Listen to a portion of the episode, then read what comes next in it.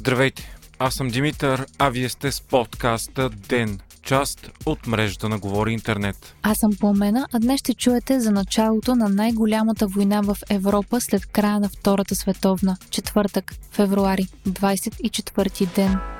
Немислимото се случи.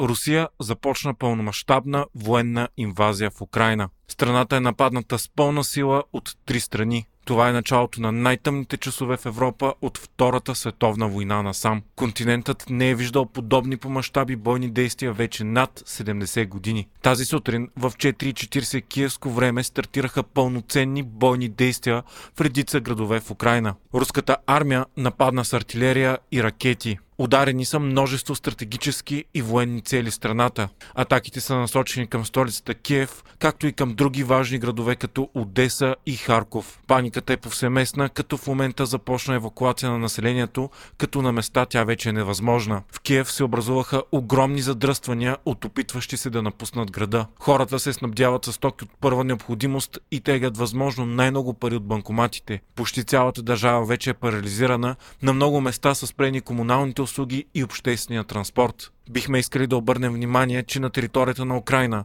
освен военни действия, се водят и хибридна, кибер и информационна война. Поради тази причина и ограниченият достъп до информация от първо лице, някои от данните, които достигат до вас в момента, е възможно да са непотвърдени или умишлено манипулирани с военни пропагандни цели.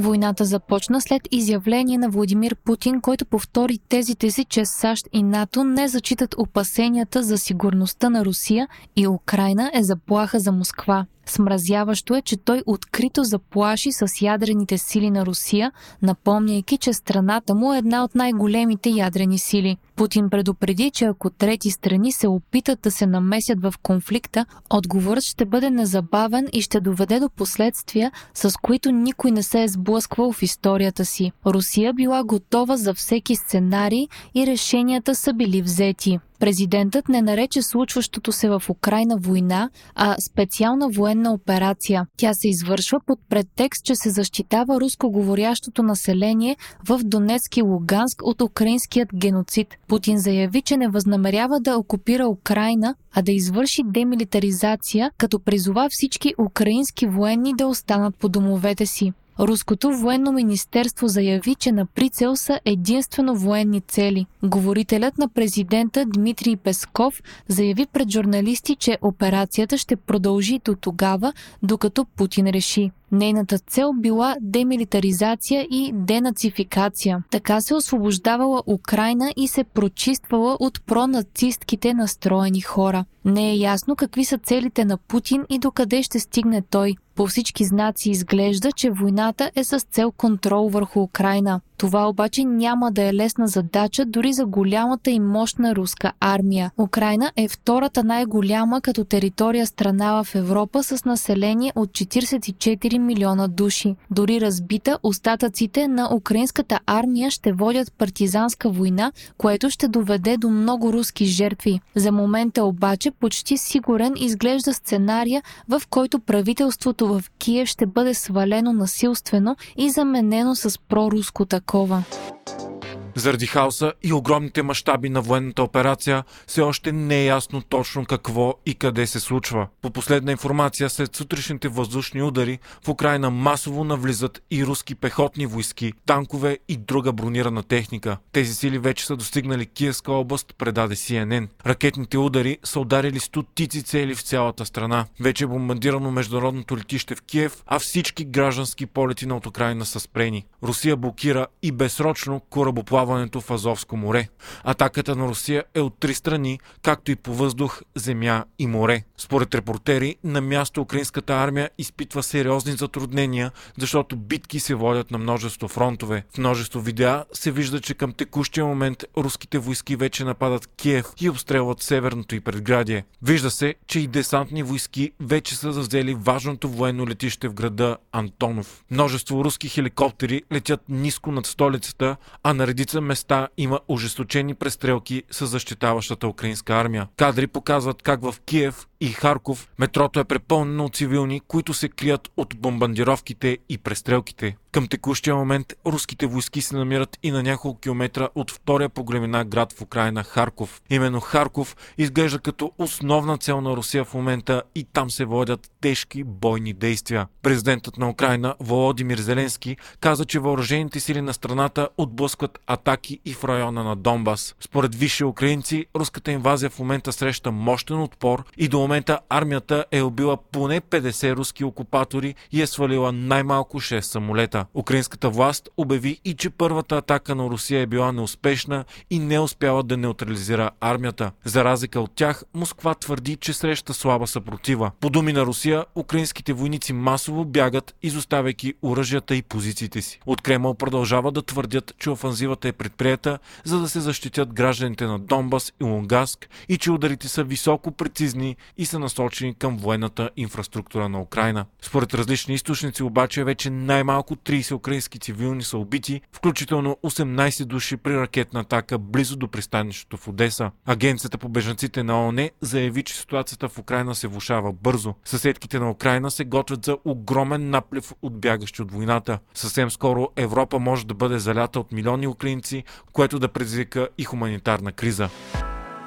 Светът реагира на случващото се с шок. Украинският президент Володимир Зеленски обяви, че страната му прекратява всякакви дипломатически отношения с Русия и призова сънародниците си да носят оръжие и да се включат в защитата на държавата. Западните лидери осъдиха с остри думи случващото се. Американският президент Джо Байден заяви, че Русия е избрала пътя на войната, която ще доведе до катастрофални човешки жертви жертви и страдания и че САЩ и съюзниците й ще отговорят решително и светът ще потърси сметка на Русия. Френският президент Емануел Макрон осъди руските действия и призова Москва да ги прекрати незабавно. Германският канцлер Олаф Шолц нарече събитията крещящо нарушаване на реда, което не може да бъде оправдано. Британският премьер Борис Джонсън написа, че руската инвазия в Украина е катастрофа за континента. Борис Джонсън също каза, че не изключва, ако няма резултат от економическите санкции, да се стигне и до военна подкрепа на Украина. Председателят на Европейската комисия Урсула фон дер Лайен нарече случващото се варварска атака, предприета от Русия с цинични оправдания. Турският президент Ердоган заяви, че атаката на Русия нанася тежък удар по регионалната стабилност и мир, а тази стъпка била нарушение на международното право. Украина е призовала Турция да затвори Босфора и Дърданелите за руски кораби. Ключова обаче е реакцията на Китай, която е близък економически и идеологически партньор на Русия. За Пекин руската атака не е инвазия.